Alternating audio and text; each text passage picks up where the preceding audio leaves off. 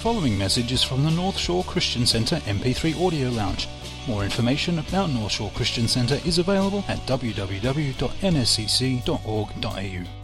One of my goals this year is to help you enjoy a blessed life. How many of you think that's a great goal? See, this year is the year of blessing. I really believe that as I was praying to God about two thousand fourteen, God said, declare it a year of blessing, a year of favor, a year of abundance, a year of the outpouring of God upon his people. And so how many of you want that? Huh? How many of you want two thousand fourteen to be a year of misery? How many of you want it to be a year of blessing? Okay, we're on side here. That helps. So, so what I want to do is, is throughout this year is to help you enjoy the blessing that I really believe is yours. So, uh, so let's read this scripture together. And then I want to talk a little bit about defining what blessing is, because I think if you don't define what it is, then you don't know when you have it, and uh, and you get confused about what you're praying for. Here it is. Blessed be the God and Father of our Lord Jesus Christ, who will bless us. Is that what it says? Does it say who will bless us with every spiritual blessing? How many, how many of your Bibles say who will bless us? Who might bless us? Does your Bible say who will or maybe? What, is, what does your Bible say? Has. Has. What does that mean? That means it's already been declared.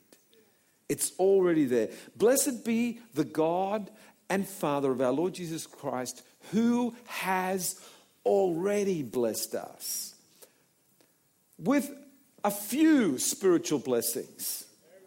Is that what your Bible says? A few? Is that what your Bible says? Some? So that's very good. So what does your Bible say? Every. every. How many does every include? All of it. With every spiritual blessing, who has already blessed us with every spiritual blessing. You're saying, I, that does not compute with me because I, I, I don't see it. Well, whether you see it or not doesn't change the fact that it's a reality. So the reality is that God's already blessed you with every spiritual blessing. But the problem is that we haven't appropriated what's already ours.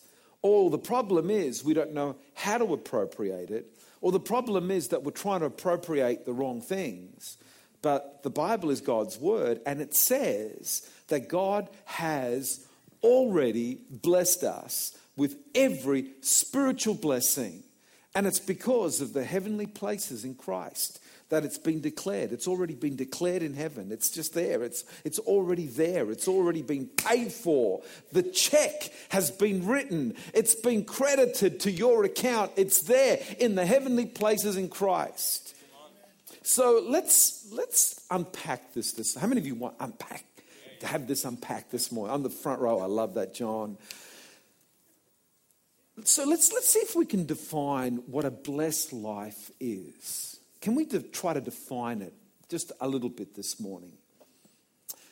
Because I'm not convinced that we really define a blessed life well.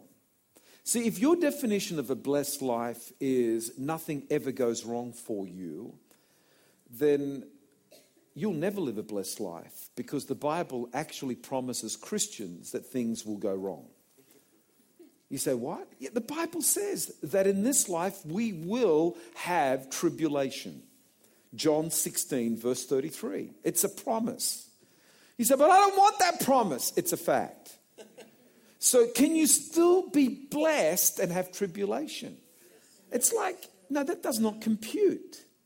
See, in James chapter one, it says, consider it all joy, brethren, when you encounter various trials. So, so, so, so what? Trials and tribulations are part of a blessed life? Yes.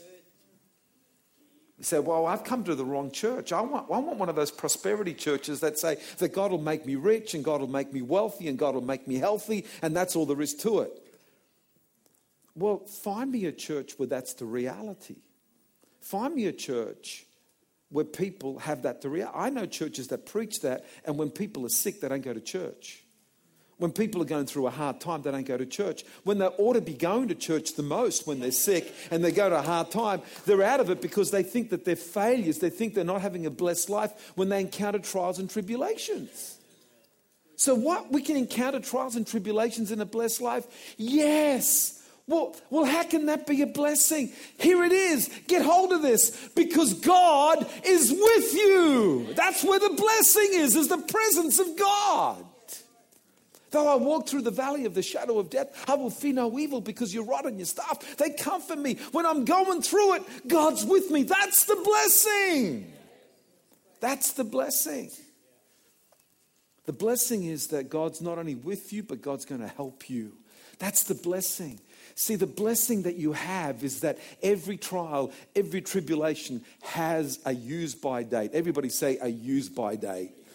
When you get into a trial, when you get into a tribulation, your blessing is this isn't going to last forever. It's got a beginning. It's got an end. That's my blessing. And I'm hanging on to the blessing that this has got an end. And while I'm going through it, my God is not going to leave me. He's not going to forsake me. He's not going to abandon me. He's going to hold me. He's going to be with me through it all. That's the blessing that I have upon my life. Let me try to redefine it again for you. Let's talk about protection for a little while. This is one of those subjects that has baffled me for years. And I was praying about this and I was saying, Lord, you know, I mean, reveal to me about protection. When you promise that you'll protect and bad things happen, how does that all work? Because because I get confused about that as a pastor. How many of you are confused about that as well? Three of you. Well, I'm not going to talk about it then if it's only three, because then I'm introducing confusion where you don't have confusion. And so that's okay. The three of you see me after and I'll explain it to you. No, you want, you want me to move into this, don't you? I felt the Lord say, my, my promise to you is this. I won't protect you always from what other people choose to do, because then I'd be interfering with free will. But my protection is over the evil one and the plans that Satan has for your life. That's what I will protect you from. Because how many of you know that the Bible talks to talks to us about the blessing of God is about God protecting us from the evil one? How many of you know the Lord's Prayer in, introduces this prayer of protection from the evil one? And so I know this, that Satan has schemes and plans that are evil against you and against me. And God blocks them off. God blocks them off. God protects us from the evil one. But he can't protect, well, not he can't. He, he chooses not to always interfere with the plans that other people have, because there's free will. We live in this planet where someone can get drunk and someone can spot someone down the street and do a coward's hit and knock them out and kill them. And you say, well, well that, that man was not blessed. That's see, that's that's that's a wrong concept. Or that man was more evil than anybody else, and that's why that was allowed. See, that, that's a wrong concept. What happens in life is that people make choices because they have free will. And sometimes those choices can interfere in your life. I, I mean, one of the sad things that happened a few years ago was one of my friends was on holidays, and this was yesterday was the anniversary. And he was driving to Byron Bay, and uh, he lost control of his car through through some horrible accident. The car rolled and his two little girls got killed. And that that happened eleven years ago. Little girls got killed. He's a pastor. He said, but, but didn't they plead the blood? Didn't they ask for protection?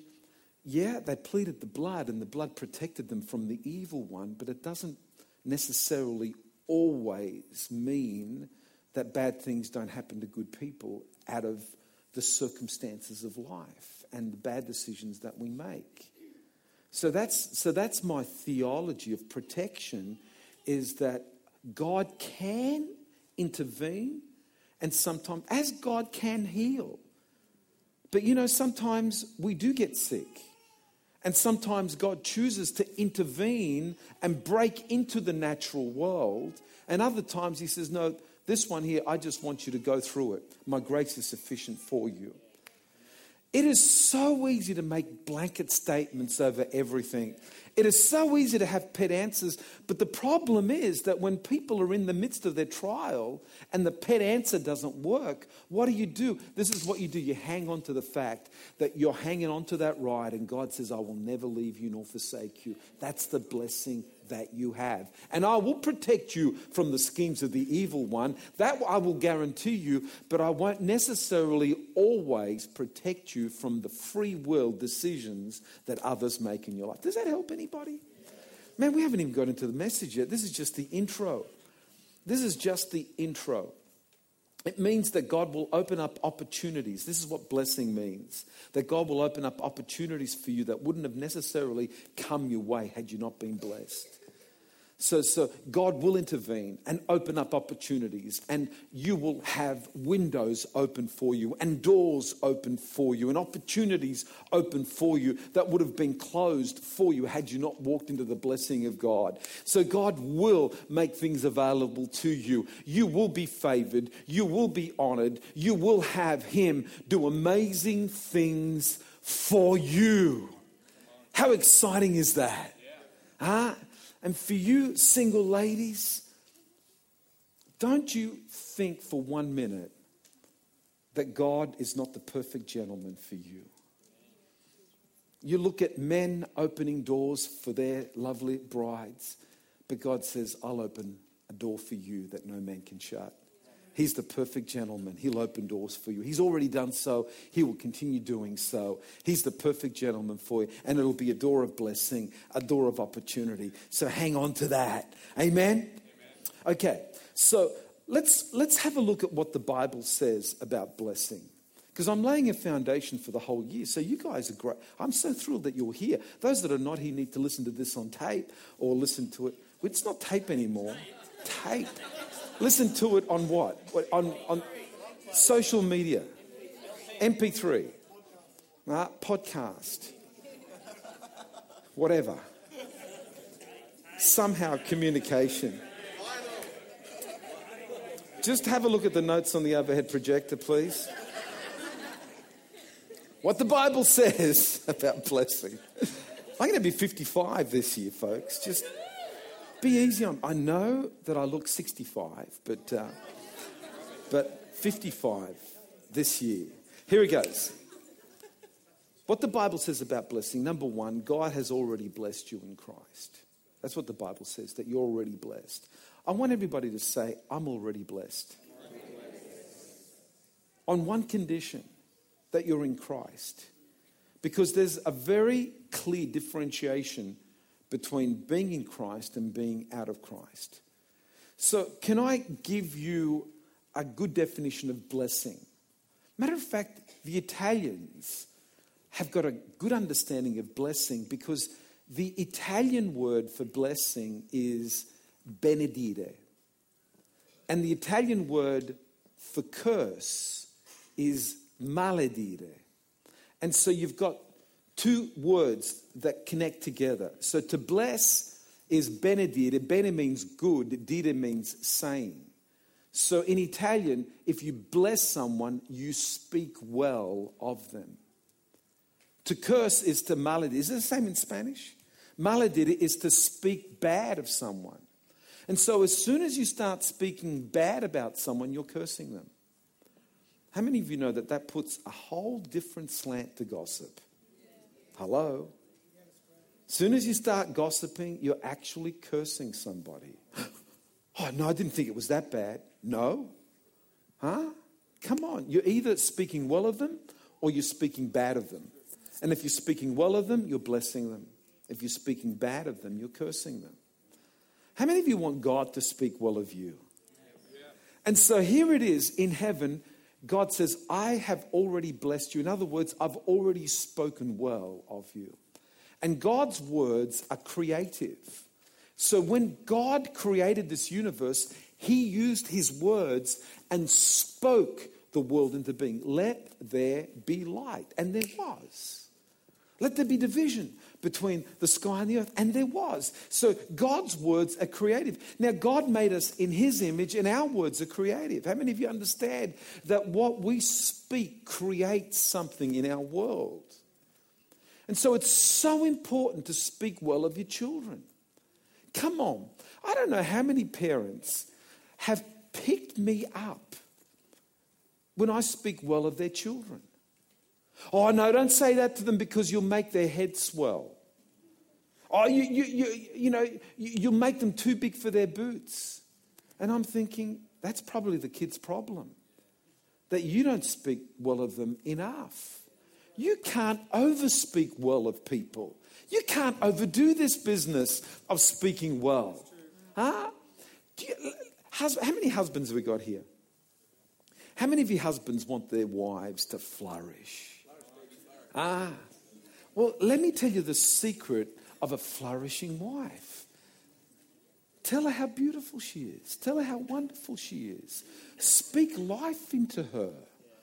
There you go. All the husbands are getting cuddly. I love that.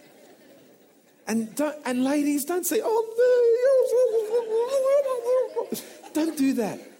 This is what your response is. Thank you. ah, you weren't expecting that, were you? You can leave the bow out. No. But don't leave out the thank you. Come on. Don't, don't get so caught up in the culture that's so wrong. When your words are so powerful, just determine that in your life, in your house, you're going to speak well. And so create a house of blessing because everybody is speaking well. If, if, if you have siblings, if there's children in the house, make sure that they get the culture of, you know what? We speak well. We bless. We don't curse in this house. We don't call our little brother an idiot because that's actually cursing them. But he is.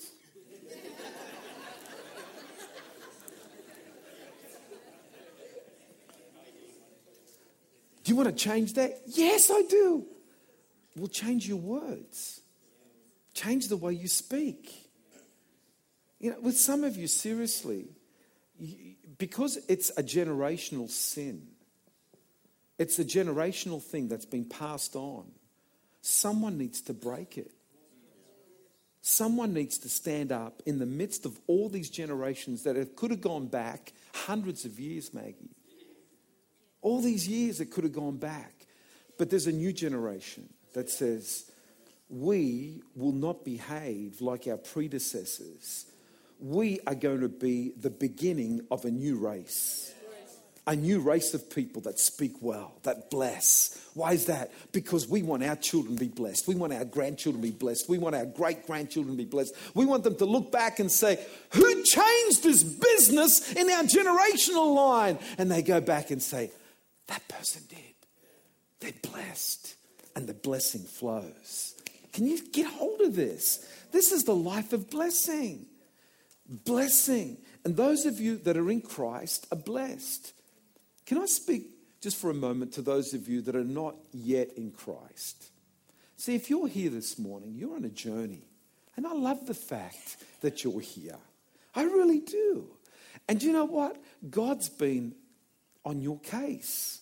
And so, you know, you might have, someone put you in a headlock and dragged you to church this morning. I don't know who you are or what, what, what whatever the case. But I just know God's agenda for you is to get you into a place where he can bless you. That's God's agenda for you.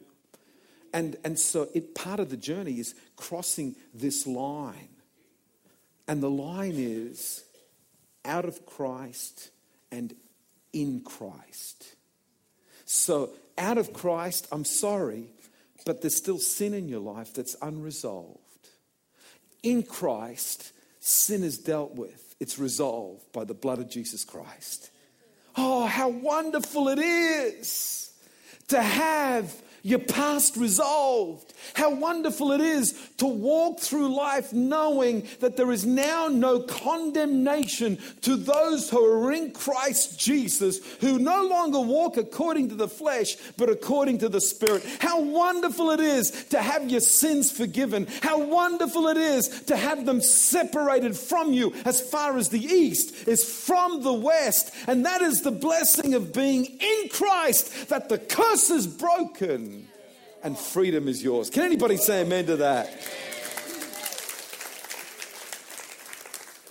So Galatians chapter three verse thirteen tells us that those who are in Christ have been released from the curse of the law.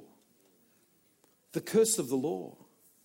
See, the curse is this, where when Satan starts speaking negative words about us, there's no defense because we're out of Christ, and, and that's the truth.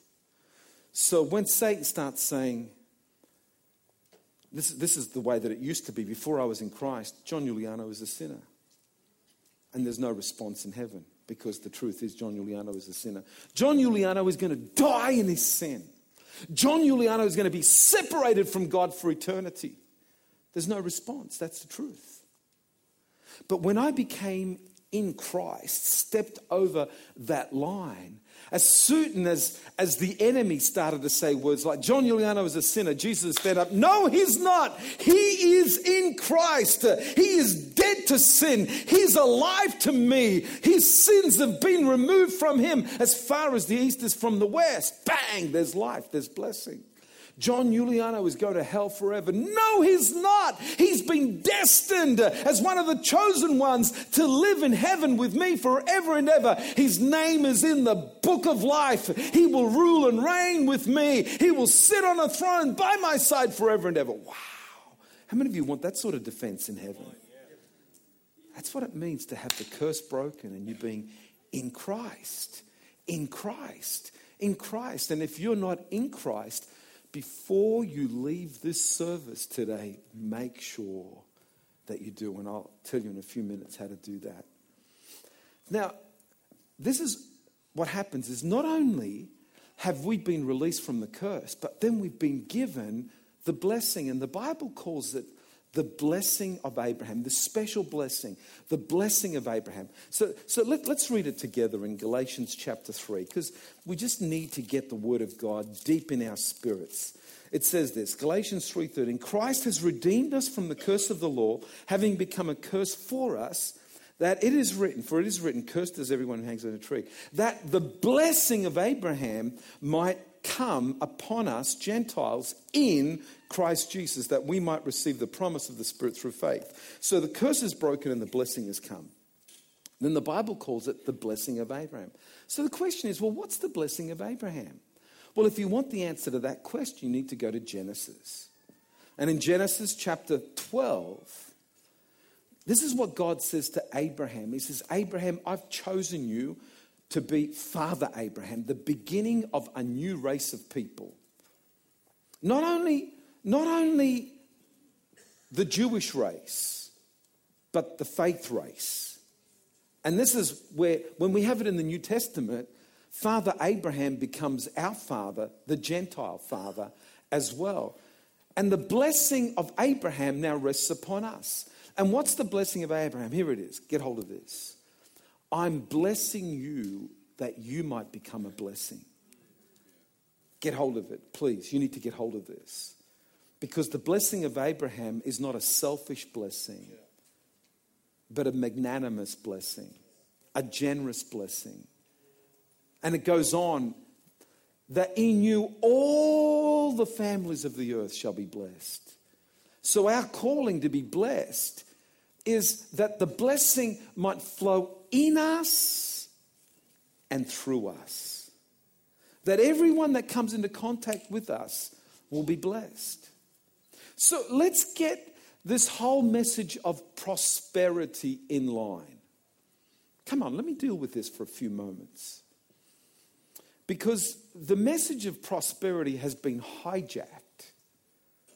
And I, I, I want to put it into biblical balance. Because you can either be poor or prosperous. You can either live in poverty or prosperity. But you know what? It's got nothing to do with how much you have. The definition of poverty and prosperity has got nothing to do with how much you have. You say, well, what's it got to do with? Here it is. Are you ready for it? It's to do with how much you give away. And so it doesn't matter how much you have. If you don't give anything away, you are poor. And it doesn't matter how much you have. If you give it away, you're prosperous. So, so in the world's eyes, your bank account can be very, very small. But if you're a generous, generous person, you're prosperous. Why? Because prosperity is seen in how much you give away, not how much you have. See, a poor person, it's all about me and my needs. And it's all about me having. See, I, I've met people that, that are supposedly millionaires on paper, but live like paupers. And it's all about me, me, me. I need to pay my bills. I need to. And so whatever they have is all for them. It's all self-consumed. Just like a poor man. Whatever, whatever a poor man has, it's all for himself. It's all consumed. But then I've got people that have influenced my life, like my mother, who's on a pension. My mum is a pensioner. But she is one of the most prosperous people that I know. She's always giving, always, always giving. And I look at her and I am amazed at the blessing of God that's upon her life because of her generosity of heart, always giving. And because she's always giving, it always keeps coming back to her. Always. Her cupboards are always full. Her fridge is always full. You go into the house, her garden is like the Garden of Eden. I'm not kidding you. Her cucumbers are the biggest in the street. Her tomatoes are the ripest, the reddest, the juiciest. There's just, there's the blessing. She's like the house of Obed-Edom. Just the blessing of God falls upon it. Why? Because this pensioner lady has learned that prosperity is not about how much you have, but how much you give. And you know what? As a church, we have applied that principle. And so, and so as a church, we decided a long time ago, isn't that Helen, that we weren't going to look at how much money we had in the bank before we could be give it, before we could givers, because we didn't have any money in the bank. We had mortgage to pay for. We had bills to pay for. But we started to give. And because we are giving church, we're a prosperous church. And God's been able to bless us based on our generosity. And you know what? God says, if you're going to be generous, I'll always give to you. I'll always make sure that your generosity can be applied. And so if, you, if you're going to withhold for yourself, I'm telling you, that'll block the blessing of God quicker than you can say Jack Robinson. But as soon as you start giving out, understand that the blessing that God wants upon your life is the blessing of Abraham, that through you the families of the earth will be blessed, that you are, will be blessed in order for you to be a blessing. And I'm telling you, that is just incredibly awesome. You know what? I've only just got through my introduction today. But you know what? There's next week, and then there's the week after, and then there's the week after that, and then there's next month, and there's month after, and there's next year, and the year after. I'm here to stay, folks. And and not only am I here to stay, I'm here to take you to where God wants you to be. Just blessed. Just incredibly, beautifully, wonderfully blessed. Can I get back to, as Liz comes up, to where I, I was at a few moments ago? Remember, I was talking about in Christ. Because let me tell you, this is the beginning of all blessings, to be in Christ. How many of you are in Christ? Because ah, that's where the spiritual blessings are, in the heavenly places in Christ.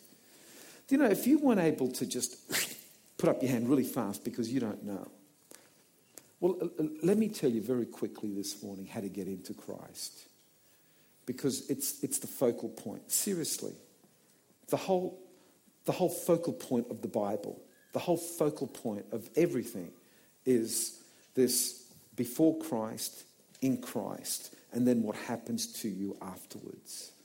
And to get to cross this line is just so important. It's so important that all of history was divided by his coming. So when we talk about two thousand fourteen, we're talking about two thousand fourteen A D, Anno Domini, after the coming of Christ. So he divided history. Even people that don't believe, and they're trying to change the dates because they want to remove Christ out of history. You can't do it. It's already happened. He's the central figure in the history of man. Jesus Christ, the central figure in the history of humanity. And he came on this planet to bless you, to take away your sins and give you a hope and a future. How amazing is that? How amazing is that? It's not just to remove your past, but to give you a future, to give you a hope and a future. It's not just about what you've done wrong. It's about a new way of living. It's a new way of doing life, God's way. You say, well, what, what, what must I do? Well, look, it's really, really simple. It's not difficult. But it's only simple to those who are open to receive the Holy Spirit. Only open to those that are ready to receive. And so it starts with humility. That's where it starts. The beginning point of this whole journey starts with humility. I'm sorry, if you're filled with pride and you can save yourself, go and try. You will fail, I'm telling you now. But I want to. That's all the religions of this world is all about, how you, through your own goodness, can save yourself. But not Christianity. That's where Christianity stands alone, because Christianity says it's not about your goodness, it's about his goodness. It's not about what you do, it's about what he's done. And what did he do? He paid the penalty for your sins. He paid the penalty for all of your mistakes, because in God's eyes, sin is deserving of death. And so this is what Jesus did. He paid the penalty. He died upon the cross in your place and in my place. Jesus loved you so much that he was willing to die in your place. And you know what a humble person does? A humble person admits that they've made mistakes. And a humble person is willing to say, thank you, Jesus, that you died in my place. And then the third thing that you need to do is this, is to say, because you died in my place, I'm willing to live for you. If you were willing to do that for me, then this is what I'm willing to do for you. Now, you can't do that before you accept him. You do it afterwards. Afterwards, you say, Lord, what do you want me to do? And he says, this is the obedient life that I want you to do. This is the journey that I want you to take. And so then God remaps your course.